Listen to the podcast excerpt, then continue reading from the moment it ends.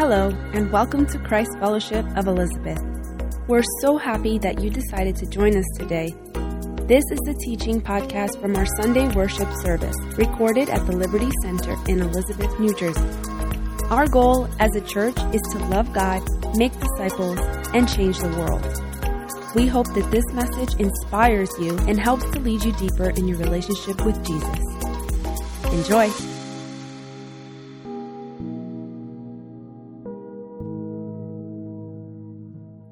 Good morning, Christ Fellowship. As you know, we're going through the entire Bible this year, and today we're going to go through the book. We're going through the book of Exodus. It's one of the books of the law. It's a historical account of Abraham's family. Remember last week we talked about the family of Abraham? Well, this is a continuing story. It's written by Moses around the 15th century. And you're probably familiar with the story, the epic story of Moses leaving the, uh, leading the Israelites out of Egypt. But that's just half the story. The second half is Moses giving and getting the Ten Commandments and also detailed blueprints how to make a sacred tent. So let's start at the beginning. We're going to talk about how, like I said, it's a continuing story from Genesis and God had promised Abraham that through his family, all the nations in the entire world would be blessed. So Abraham's grandson Jacob leads his 70 people out, uh, out of the, his land because there's a famine in the land into Egypt. And Jacob has a son, his 11th son is named Joseph. We didn't hear about that last week, but Joseph was raised from slavery in prison and right up to second in command to Pharaoh. And through Joseph, the entire land of Egypt was saved from the famine, and so was his family. So, Pharaoh, to reward uh, Joseph, he gave his family uh, an area in Egypt called Goshen. It was a safe area where this family could continue to grow and fulfill the mandate that God had given them. God told them to be fruitful and to multiply and to fill the earth. And that's exactly what they did. Remember, that's an echo of what was said in the book of Genesis. God told them that, and yet they forfeited that. Humanity forfeited that because of rebellion and sin in the garden. So God chose to restore this blessing through Abraham.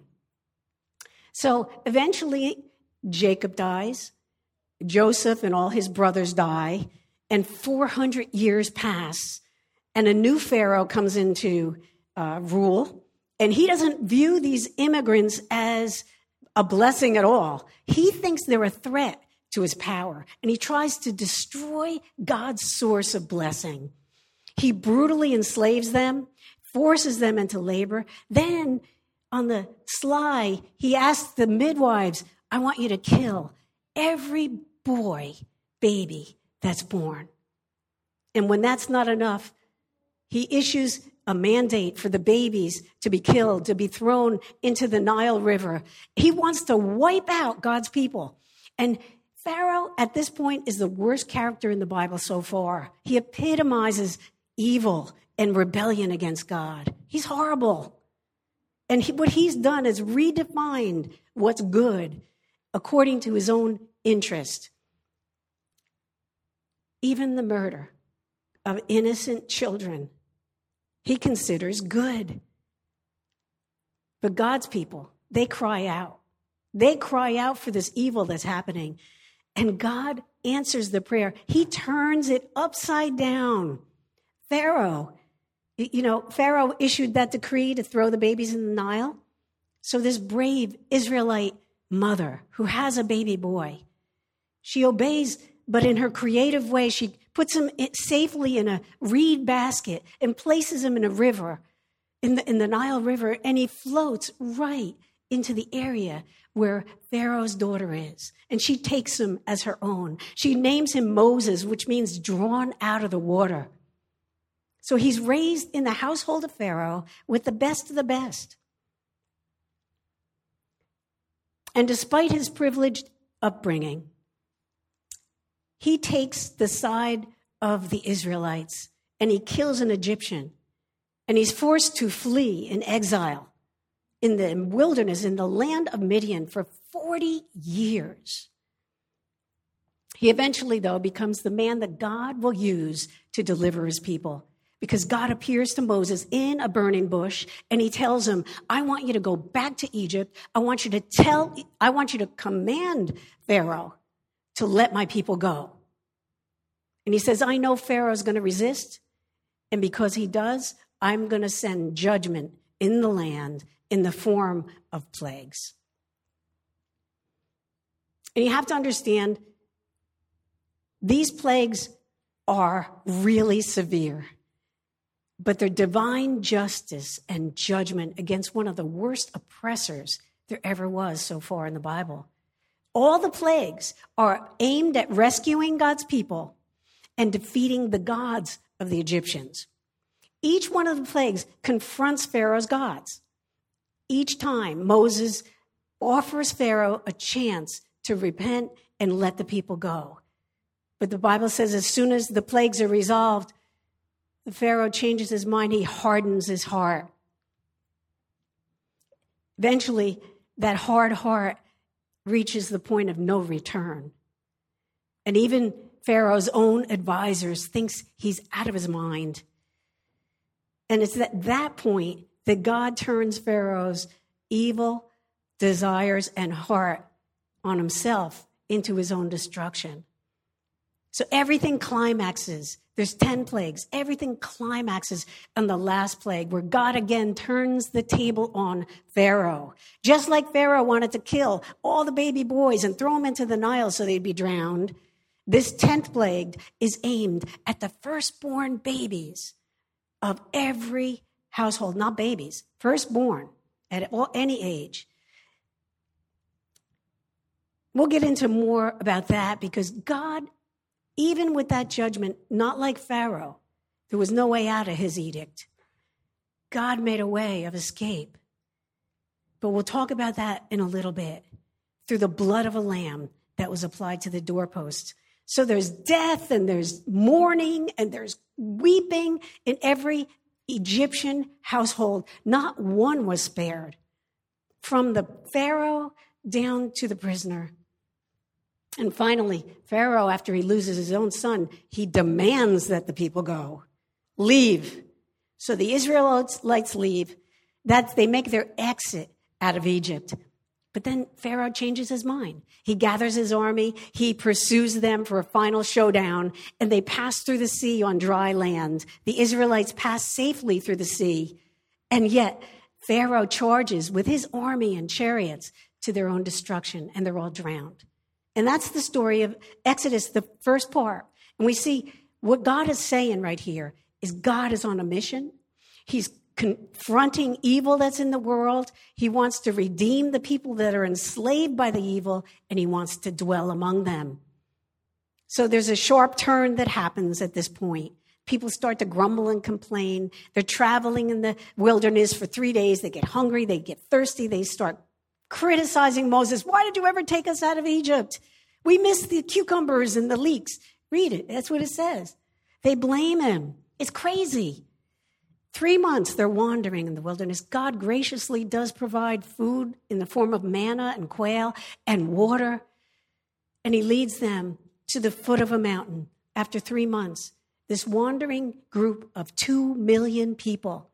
And they come back to the very place where Moses was in exile at the foot of Mount Sinai. And here God's presence comes down dramatically on the top of this mount in the form of a storm cloud and thunderings. And it's it's scary to the people. It's god's presence. But god appears to moses. He speaks to him and this concept of the presence of god is really important because remember humanity lost that's what happened in the garden they were expelled from eden and they were no longer in the presence of god they lost that access. But God was saying through Abraham, I'm going to, it's through his family, you're going to have access to me again. And God promises to the people through the laws and the sacrifices and the worship systems that He gives and He lays out to the Israelites.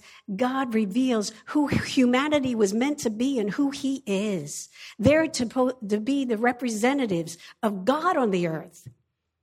So God, God gives these to Moses. It's written down. The people eagerly agree to this covenant. And to prove God wants to prove his desire to be in their presence, he designs, there's 13 long chapters, he designs an elaborate blueprint to uh, construct this sacred tent or this tabernacle. You have to understand there's a lot of details in these chapters. Like I said, there's 13 chapters, but everything has symbolic value. There's flowers and angels and gold and jewels. It's all echoing back to the Garden of Eden, the place where God and humans lived and walked together in intimacy. Everything from the materials that are used to the decoration shouts to the people God is rebuilding what was lost through Adam's failure all to remind them that when they're in the tent, they're in God's presence. So before the tent is finished, it says this is something really important. Moses comes down the mountain with the Ten Commandments and the instructions on how to build this sacred tent, and he sees the people breaking the first two ten, of the Ten Commandments. They're worshiping a false God, and they created it in an image like a calf. And of course, the Lord is angry, and Moses prays for the people. He intercedes for them, and God spares the people because he wants to remain true to his promise that he gave to Abraham. So we get to the end of the book. That was a summary of the whole 40 chapters. We get to the end of the book, and God's presence comes off the mountain and fills the tabernacle.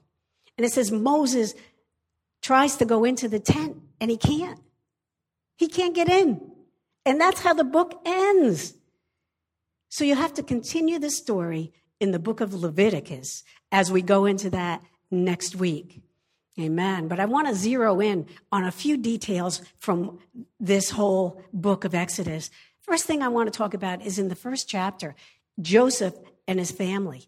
We read in Exodus chapter 1, starting in verse 6. Now Joseph and all his brothers and all that generation died, but the Israelites were exceedingly fruitful. They multiplied greatly, increased in number, and became so numerous that the land was filled with them. Remember, I said two million people. And because of Joseph, they were rewarded by Pharaoh. Remember, they were given a safe place, a place, a separate place, a place to live in called Goshen and they fulfilled the mandate to be fruitful and to multiply and to fill the earth. Here in Goshen, they had a lot of freedom. They were comfortable living as shepherds. They had their own profession. They lived among other Israelites. They were not involved in Egyptian affairs. And yet the Pharaoh considered them to be a threat, even though they lived a separate life. He feared their large numbers. Look what it says, continuing the same chapter, verse 8. Then a king, a new king, to whom Joseph meant nothing, came to power in Egypt. Look, he said to his people, the Israelites have come, become far too numerous for us.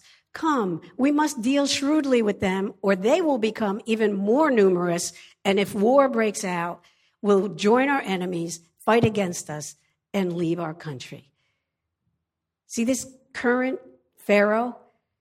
He represents evil. He wants to destroy God's people. He wants to stop the growth of the Israelites. And here's a universal principle I want you to see evil is always threatened by good. Evil tries to redefine what is good and what's considered evil. This evil ruler wanted to take the place of God. As a matter of fact, the Egyptians thought he was a God. They, all leaders like this, they take, they make decisions that take actions contrary to God's will and contrary to his way. In Exodus, we read that Pharaoh acted shrewdly in dealing with them by oppressing them, forcing them into slavery. Pharaoh is evil personified. And in my opinion, this evil can play out in every generation throughout history in the world. The forces of wickedness and darkness and evil, they are constantly trying to gain ground, oppress, enslave, divide, and destroy God's people. And it's often done through subterfuge, underhanded deception, as it was in the case of Pharaoh, and then through forced actions and oppressive demands. He tried to eliminate the Israelites secretly, remember, through the, the midwives? Let's read it, continuing further in Exodus 1, verse 15.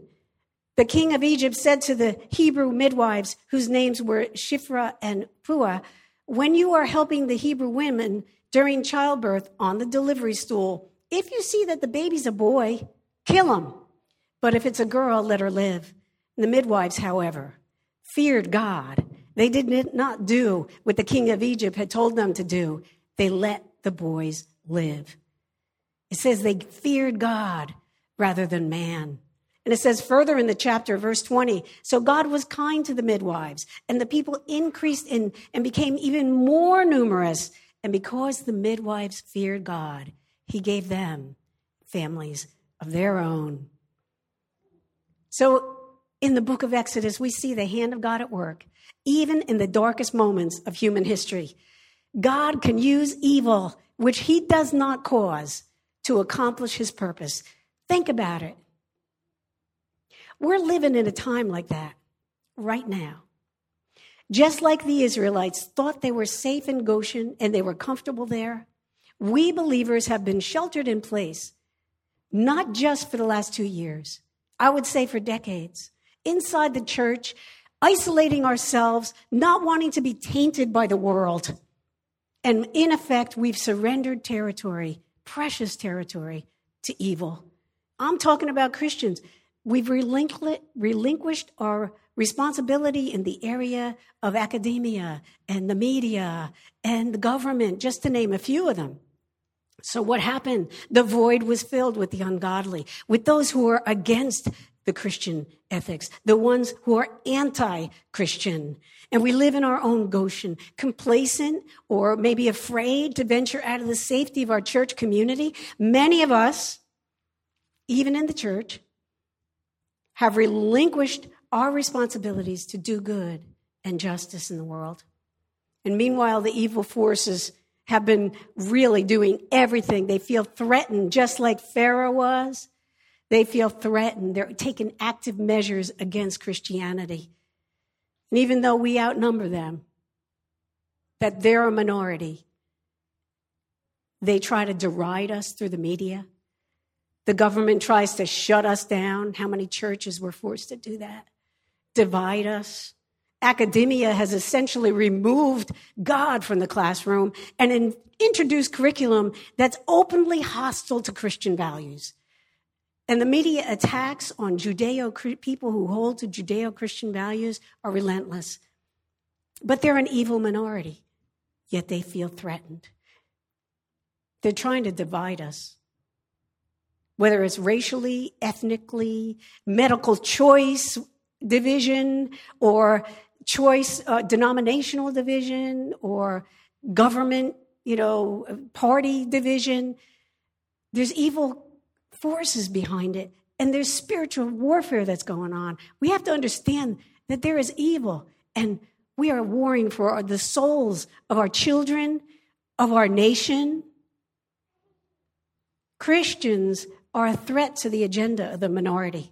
The forces of wickedness in high places, they're fearful and they're unleashing a fury against us. They're calling what's good, the, the good that we do, they're calling evil and the evil that they do in their evil agenda, they're calling good.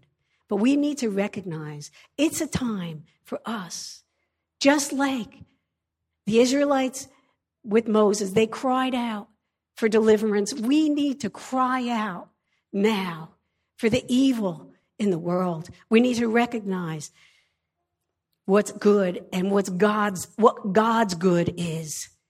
We need to pray to the Lord to turn things around, to set us free from the madness that's around us.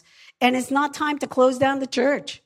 It's not a time to stay in place within the four walls of our own comfort and safety. It's a time of unity. It's a time of calling on the Lord, lay of all creation, deliver us, Lord. It's a time to repent from the compromises and the complacency that we feel in our own Goshen. It's a time to move in faith and in power by the Holy Spirit. It's a stand, it's a time to stand on godly principles and to stay anchored in his word. Just like Pharaoh. The forces of wickedness are promoting evil and calling it good. I don't think it's any coincidence that I'm on the preaching schedule and it happens to be next weekend is the 49th anniversary of Roe v. Wade. We're reminded of that evil. When the choice to end a human life, even up to the point of birth, is considered and applauded progressive and good, we have to take a stand and say enough. Abortion is not good, it's evil. And Lord, forgive us. Our nation was established on godly principles.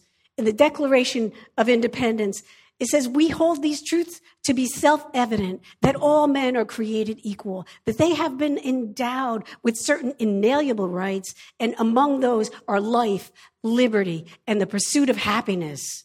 If we lose the preciousness of life, what's next? It's our freedoms that we're going to lose. Life begins in the womb. And just like the evil Egyptian Pharaoh thought killing babies was a good thing, something that would benefit his nation, we see world leaders, and yes, even our own president, putting his stamp of approval on this horror. God's people need to cry out to the Lord for the blood of 63 million babies who have been thrown into the Nile River since Roe v. Wade. We have to cry out to the Lord also to comfort those women who were deceived into having abortions and they now regret it. And the sad fact is, one in four women regret making that decision. They're tormented by it. But know this, know this, that our Heavenly Father he will forgive, and He has provided a way through His Son if you cry out to the Lord in all sincerity.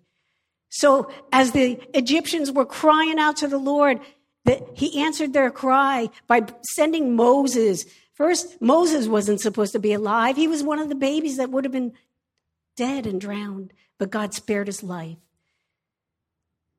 Moses himself, he was raised in, in the household of Pharaoh with the best education, best things materially. And he doesn't have a perfect record. In his zeal, he killed an Egyptian and he had to flee for 40 years. But in God's time and in God's way, God spoke to him in his current job and he said, I'm commissioning you to go back to Egypt, to go to the very place and the very purpose you ran from. Is God calling you to something? To go back to something? Are you in exile? Can you see that happening in your life? None of us can say we execute our life and our calling purposely. I mean, per- perfectly. Can anybody say they're perfect at living their life? None of us. We messed up sometimes at some degree. Some people get sidetracked. But God wants to know that He called you for a purpose and He's with you wherever you go. Whether you're in the wilderness learning and waiting, or whether you've been thrust into action, God is with you, and you're an answer to prayer. But don't shelter in place in Goshen. Now, each of the plagues, there were 10 of them. Each of those 10 plagues was a contest against the Egyptian gods. There were false gods and idolatry. There was a river god, so God sent a plague on the river, it turned to blood. There was a frog goddess of fertility, so God sent frogs to overrun the land. There were gods that were that heads, heads of calves and heads of goats, and God sent plagues on the uh, livestock. And every one of these plagues brought distress to the people. It brought distress to them economically. The plagues of locusts destroyed their agriculture. The land was in ruins. Even their supreme God was Ra, the sun god. And God, the creator of the sun, brought darkness for three full days. God is the supreme God. Here's something I want you to see Exodus chapter 8, verse 22 says this. One of the plagues, it says this. But on that day, I will deal differently to the land of Goshen, where my people live. No swarms of flies will be there, so that you will know that I, the Lord, am in this land. I will make a distinction between my people and your people. This sign will occur tomorrow. So Moses spoke this to Pharaoh, and it happened. The flies came, the swarms of flies everywhere, but not in Goshen. It also happened with the diseased livestock. They died from the diseases. Not so with the Israelites. The hail didn't fall in Goshen. The locusts that came to Egypt did not destroy their crops. And it says, in the land of Goshen, even though there was darkness throughout all the land, in Goshen, they had light. Today, people must realize that we trust in things besides God. We believe that they're going to deliver us. What are you placing your trust in? What's going to keep you? Is it going to be ju- uh, the government, your career, your retirement, your family? Today we look at the devastation around us. I mean, the moral decay in the land, the economic hardship, and sometimes we lose hope. But be encouraged by this story. Trust God. He is with us. God is all powerful. He's the God of the past, history, and He's the God of the future as well. He has a plan for His people. And we who are called by His name are protected by Him. And the gates of hell shall not prevail against the church. Can I hear an amen? God uses all things even those people who are bent on evil, God will turn it around for his ultimate good. And here's something interesting I want you to see. In chapter 11, beginning in verse 1, God gave these instructions to Moses. He said this Now the Lord had said to Moses, I will bring one more plague on Pharaoh and on Egypt. And after that, he will let you go from here. And when he does, he will drive you out completely. Tell the people, that men and women alike are to ask their neighbors for articles. They're supposed to go to the Egyptians, ask them for articles of silver and gold. The Lord made the Egyptians favorably disposed toward the people. And Moses himself was regarded in Egypt highly by the uh, Pharaoh's officials and by the people. And that's exactly what happened. If you read the next chapter, it says when they were leaving that the Egyptians gave them articles of silver and gold and clothing. And God had given the people favor with the Egyptians. You know, they didn't leave empty handed. God was compensating for everything that was lost when they were enslaved in sin and years of mistreatment. God will destroy. He'll, I mean, God will destroy. He will restore what was destroyed. Whatever the enemy tried to steal from you, God will vindicate you. He will. And part of this last plague, terrible plague, were detailed instructions about a Passover lamb. It's almost like instructions about a dinner party. Here's the story of Passover. At this Passover celebration, the lamb is really important. God tells the Israelites to choose and to pick one to be eaten. It had to be without blemish. And they were to take hold of that blood of that slain animal and they were to apply it to the door, the top of the door and the sides of the door, the top and the sides. And then all the homes that were marked in that way, they would be spared from the plague. Let's read it in Exodus 12. Then in verse 7, then you are to take some of the blood and put it on the sides and the tops of the door frames of the houses where they eat the lambs. That same night, they are to eat the meat roasted over the fire, over the bitter herbs, and the bread made without yeast. Further down, verse 12 On that same night, I will pass through Egypt and strike down every firstborn of both people and animals, and I will bring judgment on all the gods of Egypt. I am the Lord. The blood will be a sign for you in your houses where you are, and when I see the blood, I will pass over you. No destructive plague will touch you when I strike Egypt. So on that night, the Lord did pass through Egypt, strike down the firstborn sons, and the death angel did pass over the homes that had the blood on it. So this divine plague that was over the entire land, the people were safe who had the blood. They were spared, the sons were spared. And I want you to see two things here. They had to do two things. First, they had to apply the blood. Then they had to remain inside. They had to remain. They had to apply and they had to remain.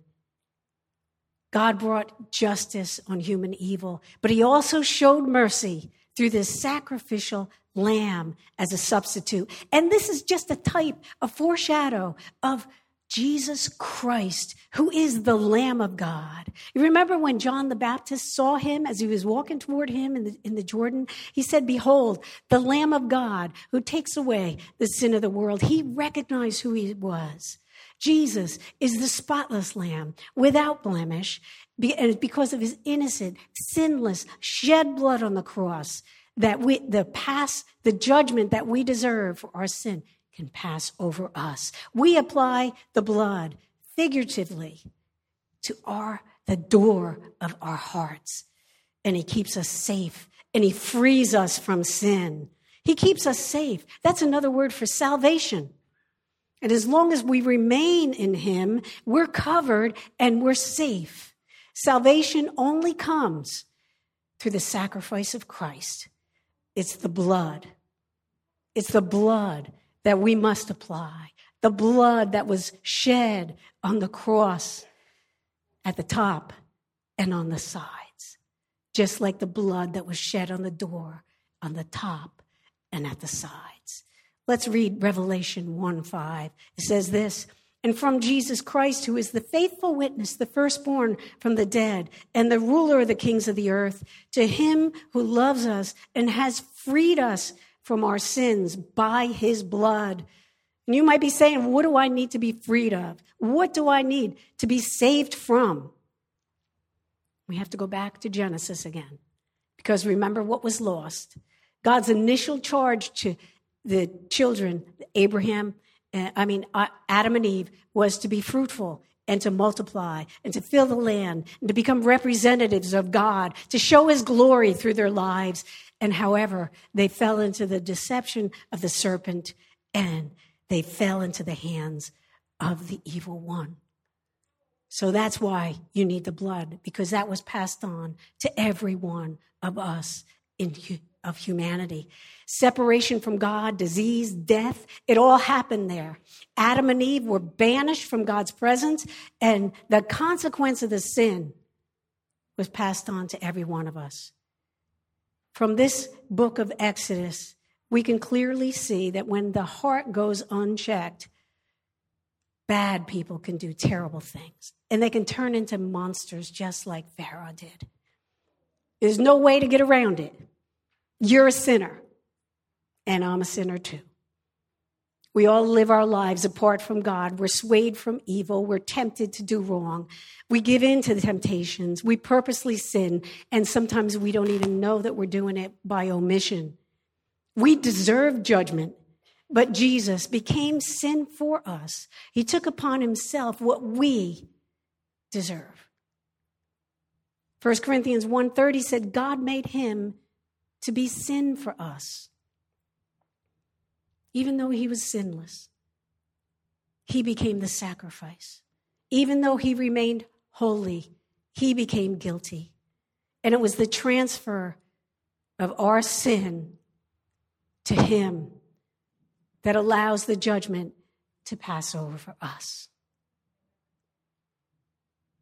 To bring salvation and deliverance to all who would choose you have to apply it yourself. Remember, they had to apply it and remain. You have to choose to let Him into your heart and apply the blood to the door of your heart. So the judgment we deserve can pass over us, but you have to remain in Him. Remember the Israelites of all people, they saw miraculous signs. They should have been faithful, but they weren't. You see, later, as they were in the wilderness, they grumbled and they complained, and some of them were destroyed.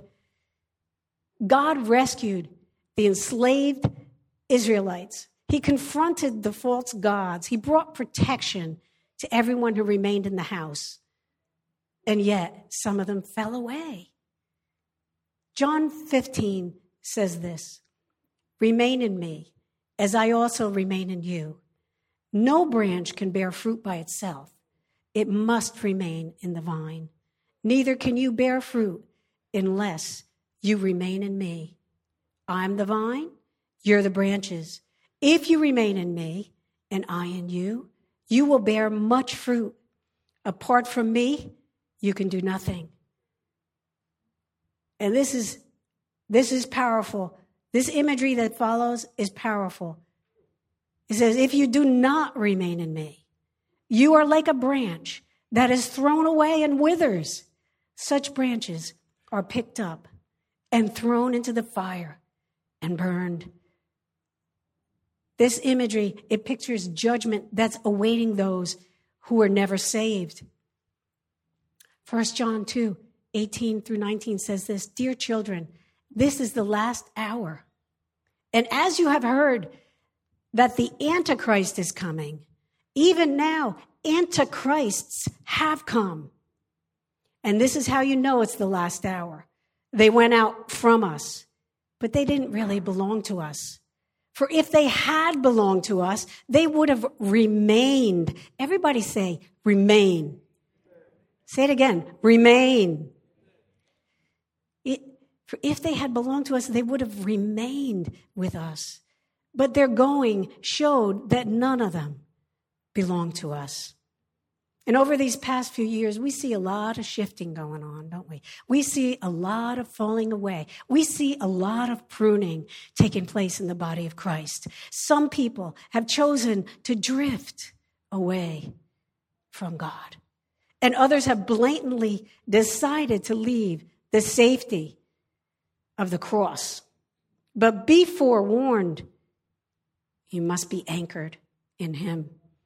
The word abide, it means remain. It means to stay. Stay in the word. Jesus is the word. He became flesh. We need to be anchored in the word. And proof of your salvation, the abiding, the remaining, is evidence that salvation has already taken place. The 10th plague, it's a vivid reminder of the anger and the fury of God against sin the blood of the animal of the Passover was shed and it delivered the people and they were able to escape death and judgment. So the same, Christ's blood redeems sinners. Salvation is available to all of us, no matter what we've done. God offers forgiveness. His blood will cover any sin I mentioned abortion before. And my sad testimony is in my 20s, I was brainwashed by the world and I believed that that was a okay thing. And although I myself didn't have an abortion, I, on many occasions, was the support system for those who did. I drove them to the clinic. I took them home. I lied for them with their parents and their friends. The blood of Jesus covers that sin because the blood of 63 million babies is on our hands if we don't do something and cry out to God in repentance and forgiveness. We need to cry out whatever our part was. See, the blood of Jesus can pass over no matter what you've done. It's forgiven. Romans 5, 8 through 8 and 9 says, But God demonstrates his love that while we were still sinners, Christ died for us. We've been justified by his blood. How much more shall we be saved from God's wrath through him? It also says in Ephesians 1 7, in him we have redemption through his blood, the forgiveness of sin in accordance with the riches of God, of God's grace. There's so much I want to I wanted to cover so much, but I feel I want to stop here and I want to give you an opportunity. And in a moment, I'm not telling you to do it now.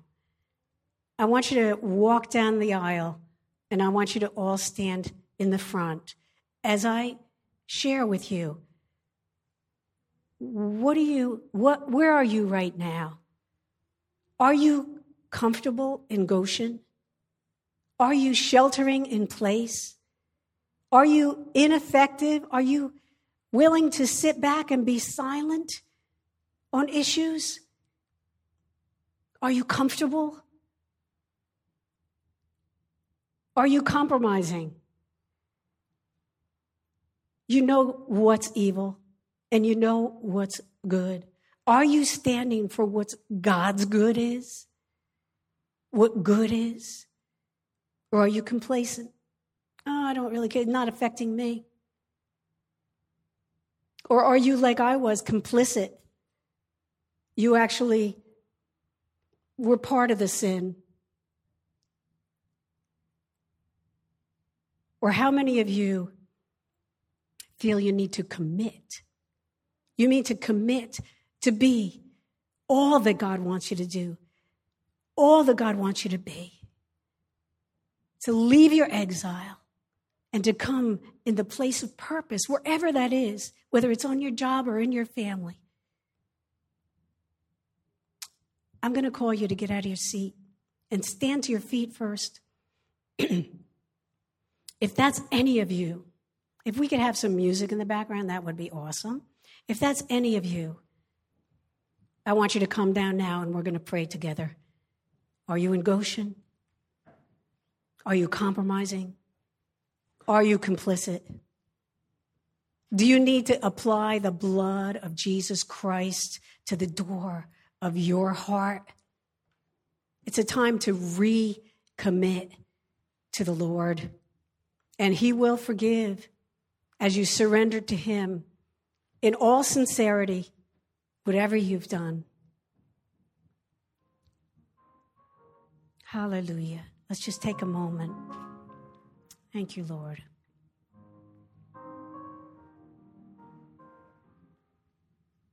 Thank you,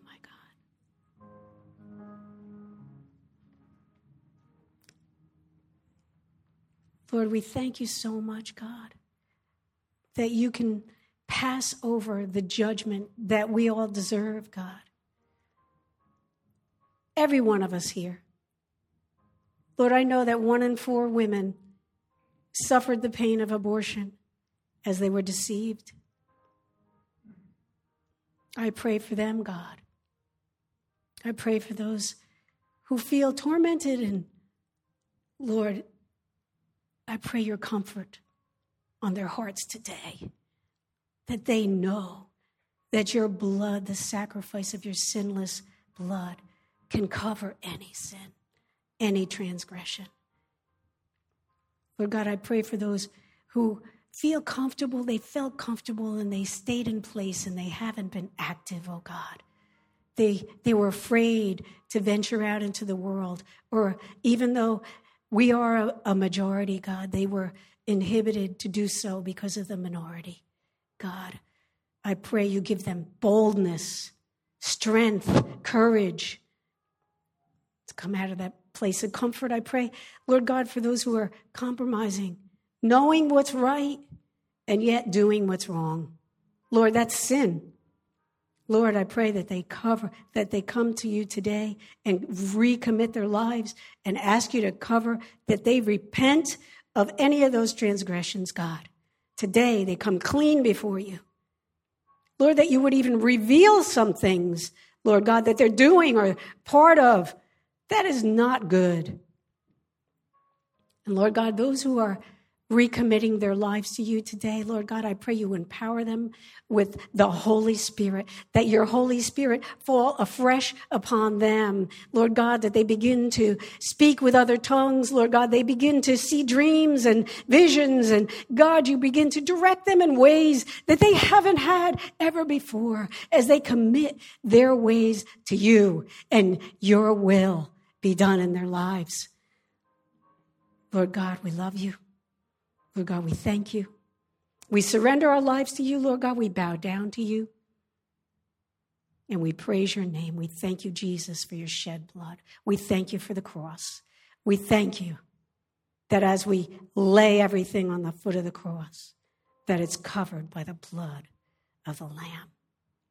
And we thank you in Jesus' name. Amen. Amen. Amen. As you're going back to your seats, I want to share with you. Take heart. I believe there's a great ingathering.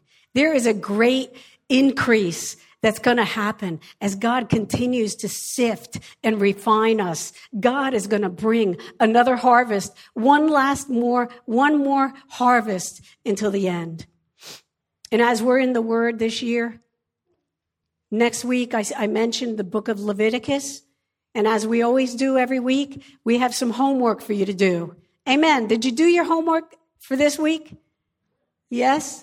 Okay, I see some hands, some hands. Okay, so this week, this is what I want you to do. Read Leviticus chapter 6, 7, 10, and 23 to prepare for next week. Right? I'll say it again. Leviticus 6, 7, 10, and 23. Okay, got that? Praise the Lord. Go in peace. God bless you. Christ Fellowship of Elizabeth is a Christian community whose mission is to love God, make disciples, and change the world. You can learn all about us by visiting cfofelizabeth.com. We meet each Sunday at 10:30 a.m. at the Liberty Center in Elizabeth, as well as at various times throughout the week. If you'd like to see a video recording of the full worship service this teaching came from, you can watch on demand on our YouTube channel, and you can join us live online every week by visiting cfofelizabeth.live. We hope you enjoyed this week's message. Make sure you subscribe in Apple Podcasts, Google Play, Spotify, or your favorite podcatcher so you never miss an episode. See you next time.